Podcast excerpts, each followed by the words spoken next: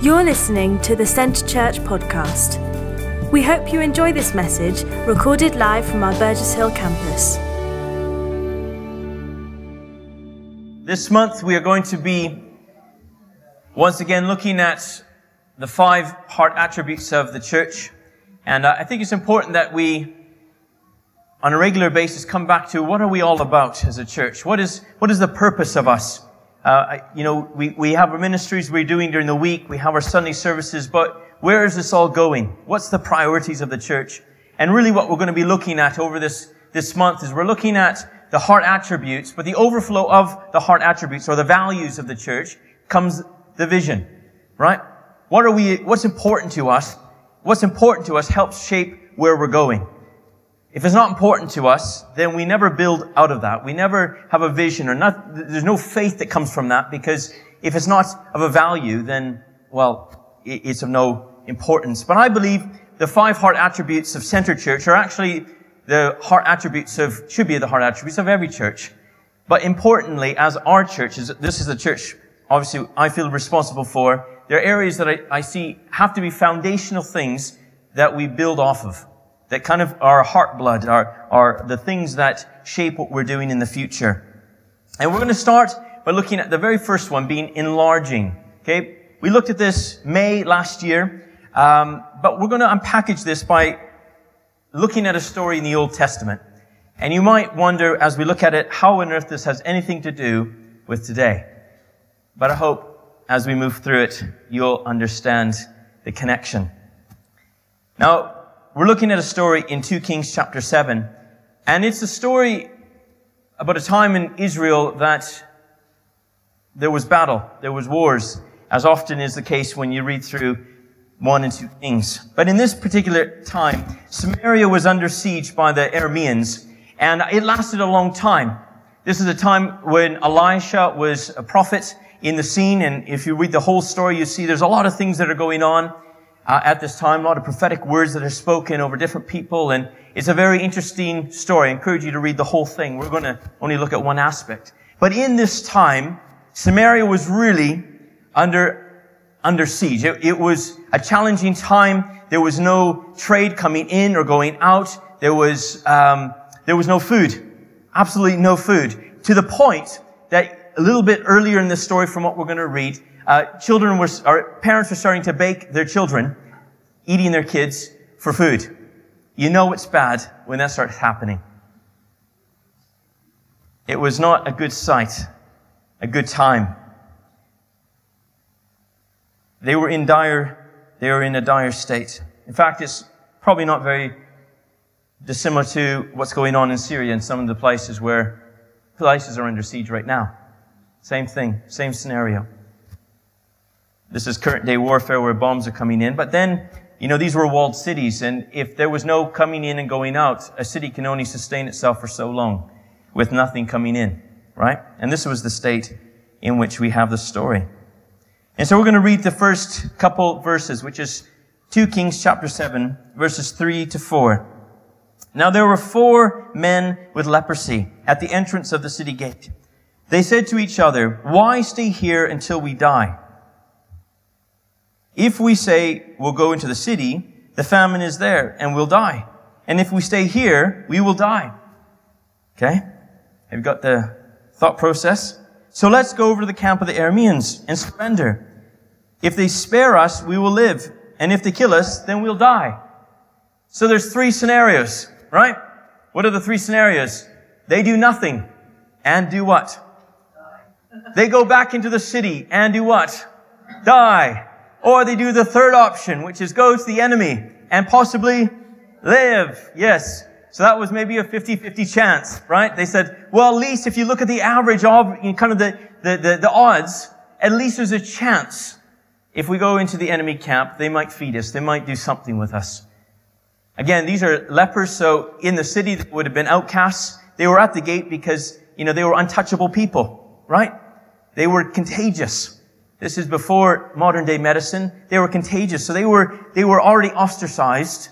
They were in a place, if, if people in the city had no food, I mean, they, they would have had nothing. These guys would have had nothing. No hope. And so they think, you know what? This is a scenario. if, if we stay here, we're going to die. If we go, we're going to possibly, if we go to the enemy camp, we possibly um, may find what we need. What a desperate situation. Now, as we keep reading the story, in verse 5 to 8, we see this.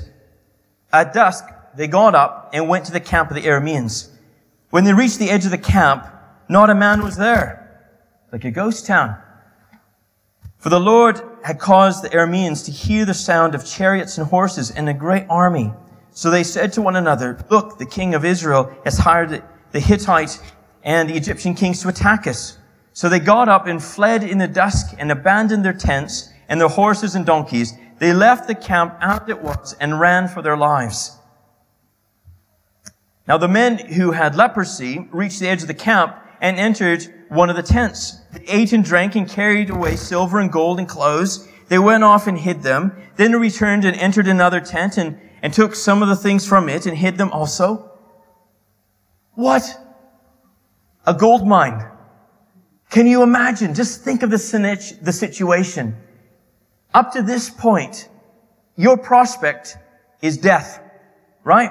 as we've already looked, if we stay here, we're going to die. If we go into the city today, we possibly could live if we go over there. But actually, the prospect was slim there as well. They are lepers. And it would have been obvious even to the Arameans, you're coming into camp bringing leprosy, bringing a disease. There's a kind of little chance that you're going to survive. But they get to the camp and there's nobody there. Now this was a vast army, so there would have been lots of tents, lots of animals, lots of all sorts of food and provisions. And there's four guys for a, a, an army worth of provision. Yes, that's the scenario. And they go from one tent and they, go, whoa, there's money. Again, these guys would have been beggars at the, at the, at the gate.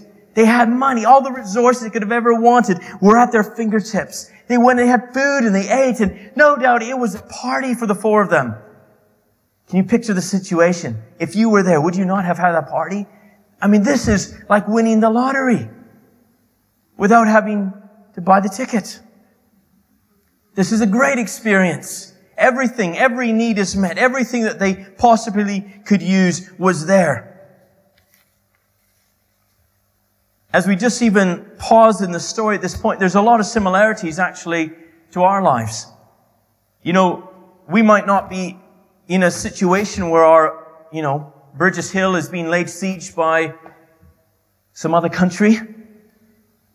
But actually, in our spiritual sense, before we came to Christ, the, the, there was a siege in our hearts, right? There's a siege in our lives.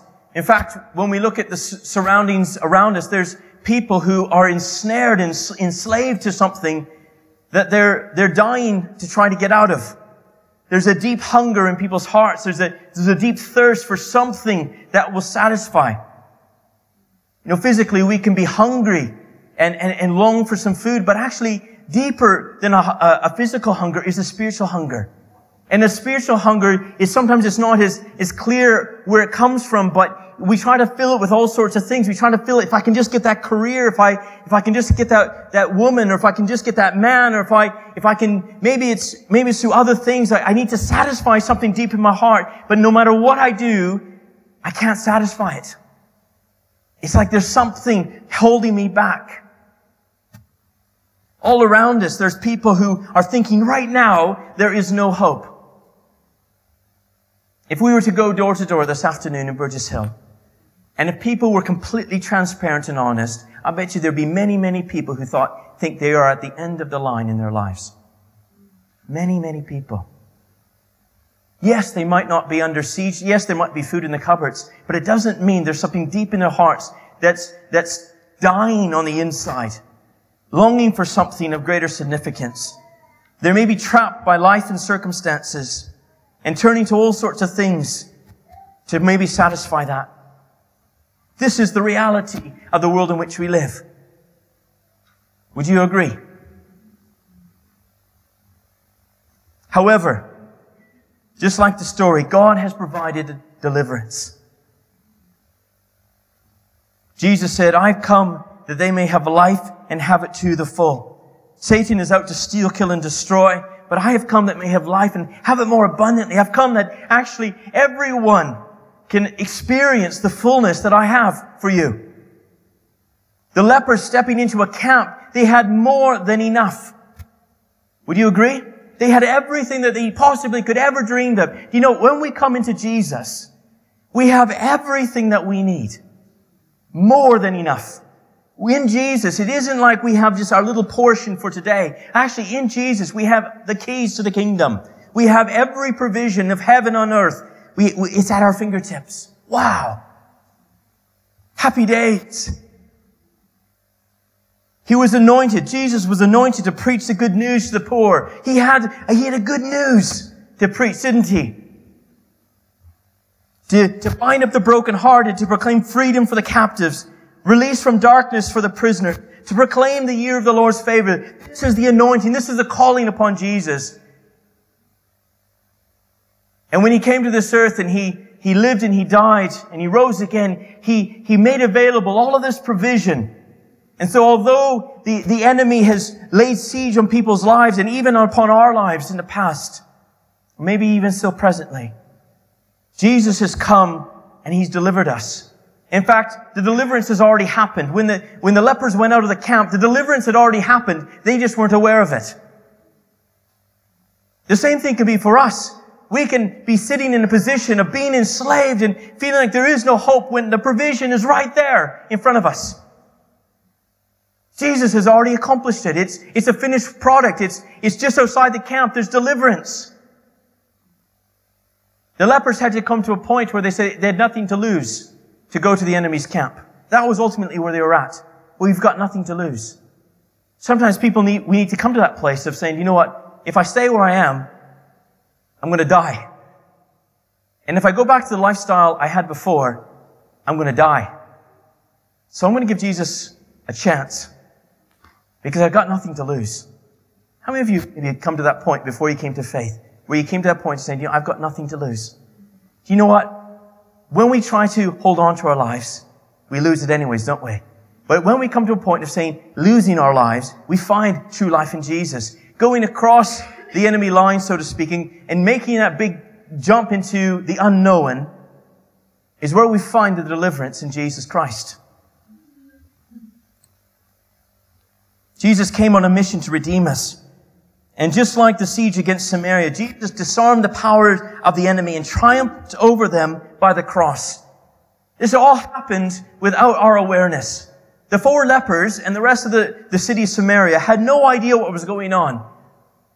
2,000 years ago, we had no idea what was going on. We weren't even alive. And yet, behind the scenes, Jesus was conquering sin and death. Behind the scenes, there was something happening, something shifting in the spirit realm, and the enemy was disarmed 2,000 years ago. That's what happened. And we were completely unaware of it. But it was for our sake it happened. It was for the sake of the Samaritans that, that they were being delivered. God was, was moving behind the scenes. Although the Samaritans were completely unaware, God was fully aware, and He was on the move. The provision had happened. Now in them, now in him, there's this freedom. For those who are hungry, Jesus says, you'll be satisfied. I mean, for those, for the lepers, they came out of the city and, and, and there was, there was more than enough to satisfy their hunger. For those who are thirsty, Jesus says, you'll find living water in me. Now, for those of you in this room who've given your life to Jesus, surrendering to Him, you've come to this place as I already mentioned, you've had nothing to lose and you found everything in Jesus. For I know for me that's true. You've discovered the good news of God's salvation. And just like the four, four lepers, isn't it great? I don't know about you, but the day that you give your life to Jesus, isn't that a great day? Come, come on, people.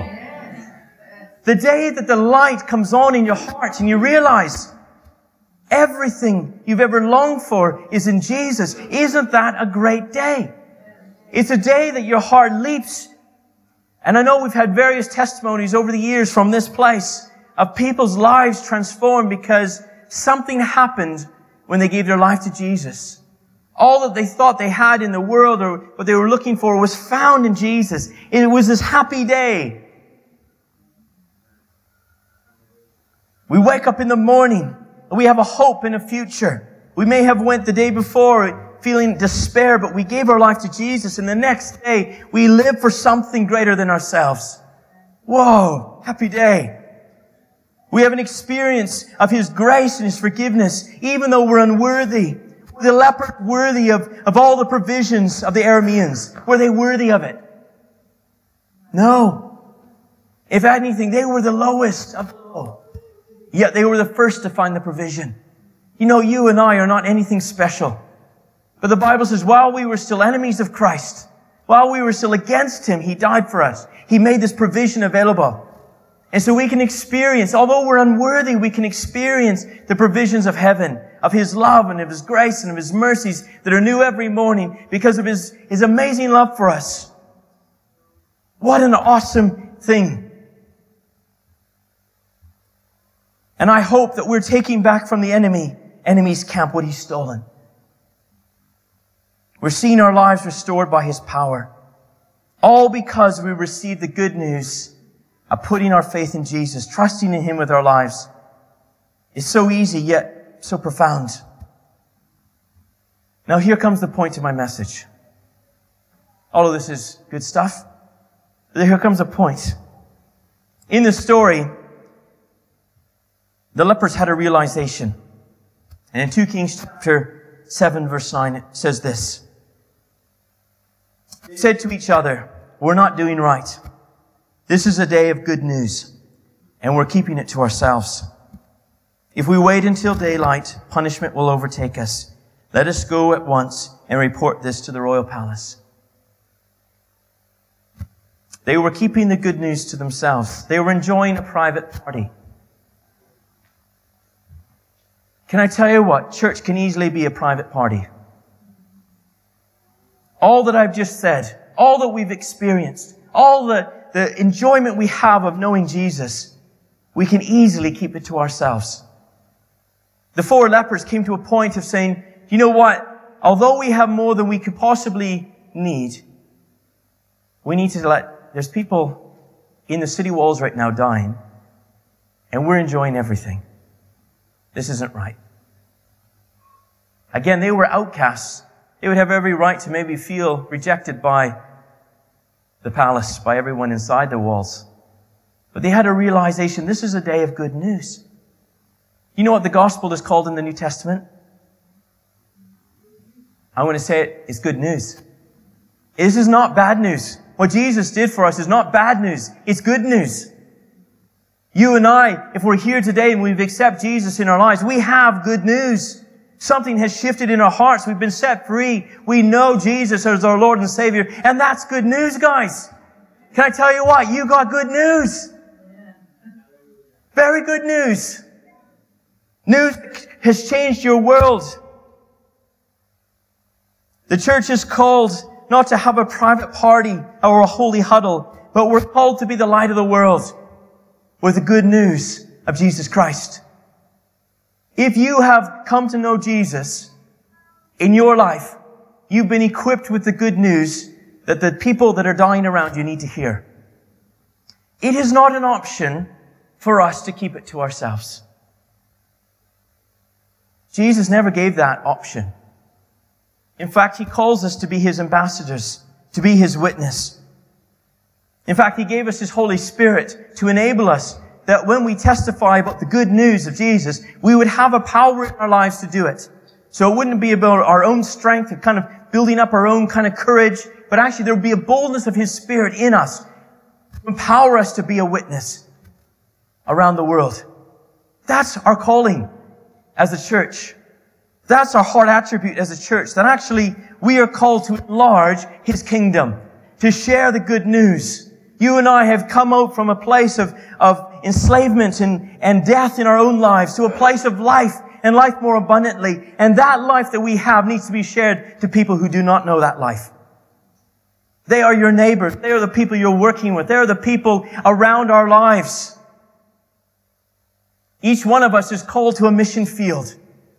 Unfortunately, when we come to Jesus, it isn't just for us to come and would retract and just be on, on our own, but actually God calls us to go into all the world and make disciples and share about Him. This is the heart attribute of the church. Every ministry needs to look with a future vision and perspective of being a light into the world.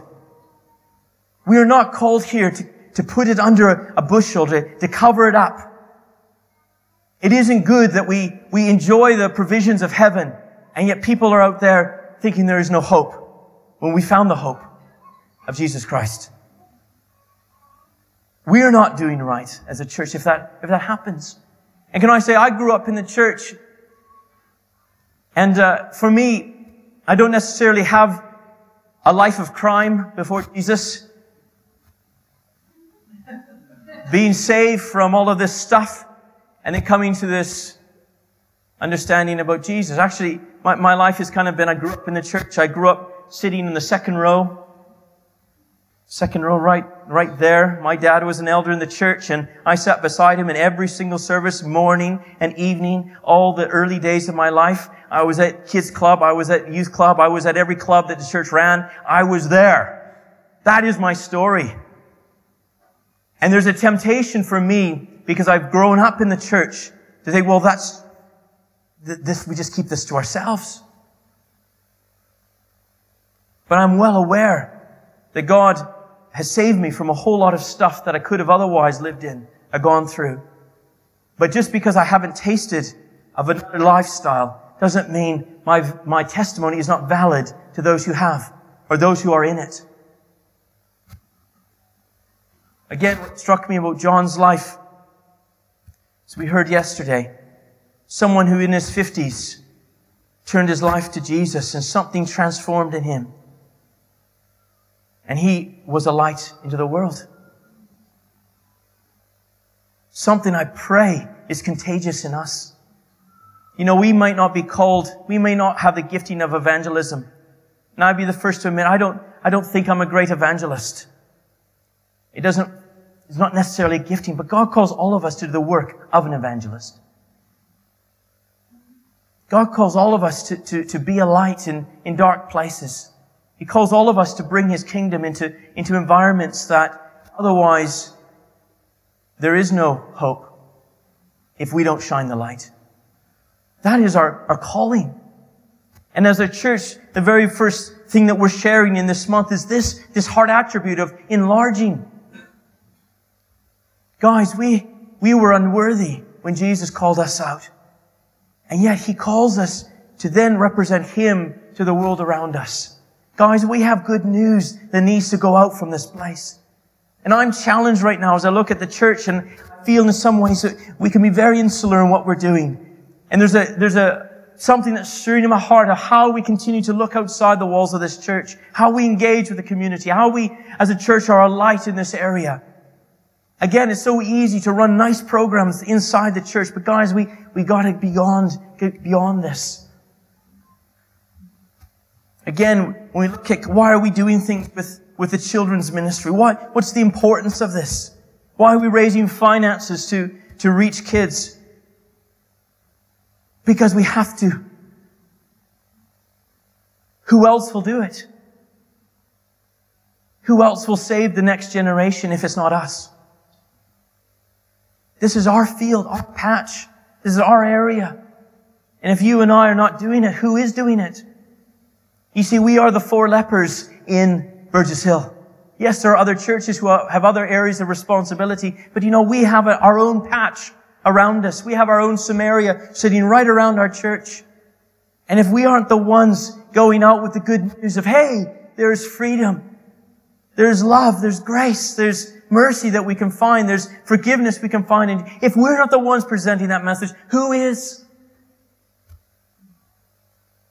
It isn't the responsibility of some other church to do our work, but actually it's, it's our calling.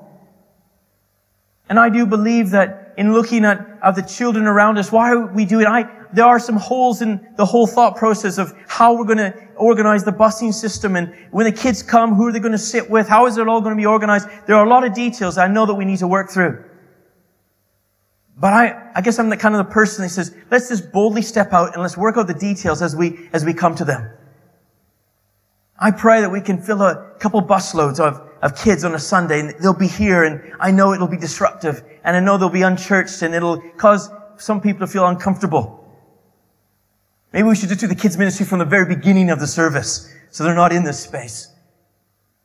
You know what, guys? Let's, let's believe that God can touch their hearts.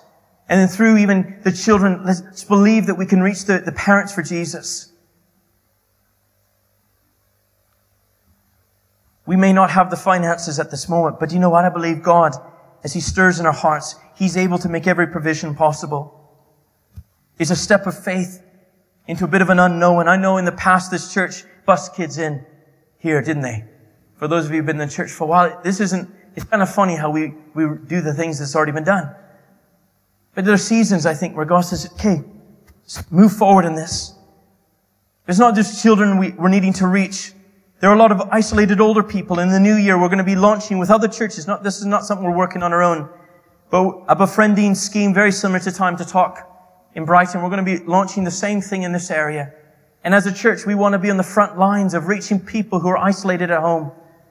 There are a lot of people in Burgess Hill. In fact, when we look at the national statistics, Burgess Hill has a very high percentage of isolated older people. Do you know that? There are a lot. There's a very high percentage of isolated older people and we think they're not around us. They are. They're just in their houses you never see them. But as a church, God calls us to the good news, to be the light in their dark places. They're at the end of their life thinking there's no hope. No one cares. No one loves them. That's what we're here for. There is life that they can find in Jesus, and it's never too late. We're continuing to reach out in Brighton can I tell you what? Brighton is a city under siege by the enemy. We've been working in Brighton for 10 years. And over and over, we just see the grip of the enemy upon that place. Does it mean we give up thinking, you know what, just let it be? No. We have a good news. There's a light that needs to be shone in that place that continues to shine for Jesus. Hope is not found in sex. It's not found in drugs. It's not found in partying. It's not found in alternative lifestyles. It only is found in Jesus. And if we are not the light in Brighton, who will be the light in Brighton? Again, this is passion, I guess, in my heart of why are we here? Again, it's much easier to say, well, let's just stay in Burgess Hill. It's so much easier if we don't have to do two campuses. You know what? God hasn't called us to that. I'm sorry. God's called us to enlarge His kingdom.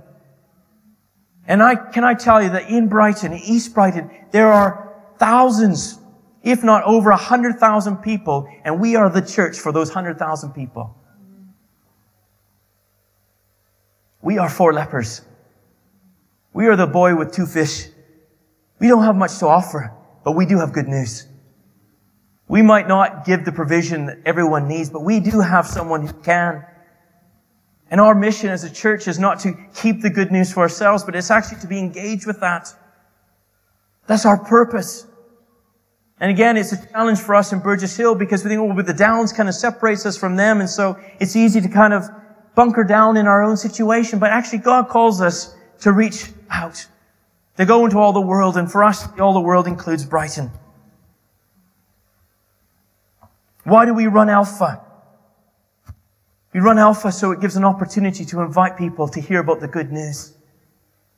This is an opportunity, a, kind of an easy opportunity for us to say, you know what? Here's good news. I know your life is falling apart. You're struggling with your marriage. There's things going on in all sorts of situations. But you know what? Here's an option for you. Some good news to listen to. Have a free meal. Enjoy some good company. And discover actually there's a God that loves you, has a plan for your life.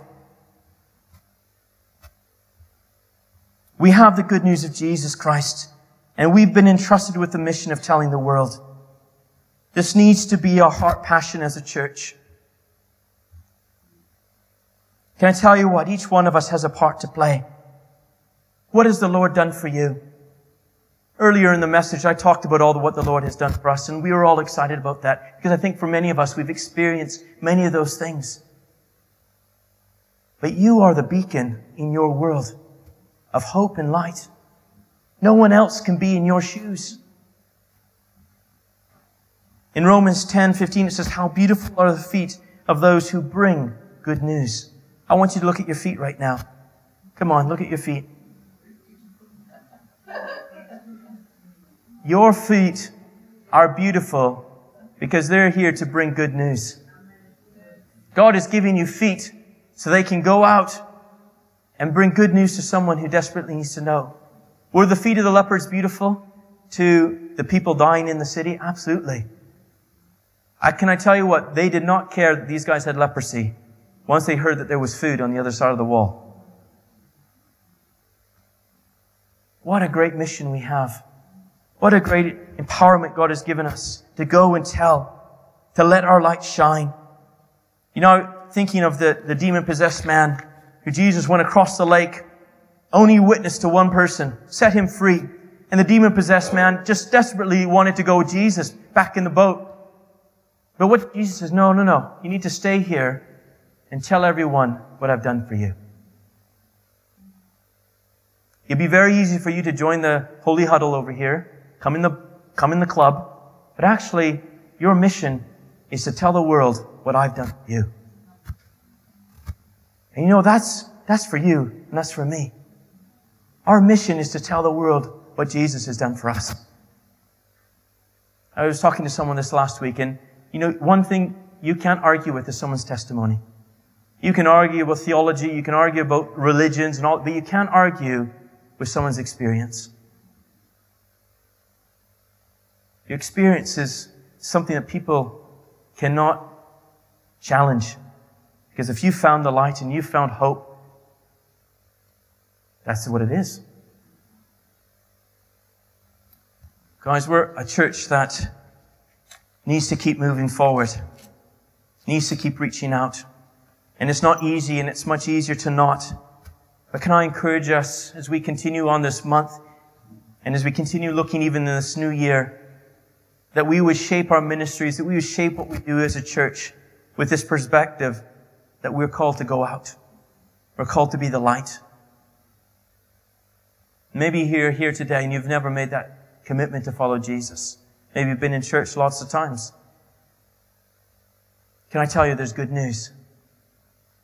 It's not found in this building. It's not found in an organization, but it's found in, in the person of Jesus Christ. And all it takes is us to give way to Him. Say, God, here's my life. I choose to put my faith in you. Forgive me of my sins. And you know what? God says He comes by His Spirit and He begins to change us from the inside out. Only by faith in Jesus can we be saved. Can you stand with me, please?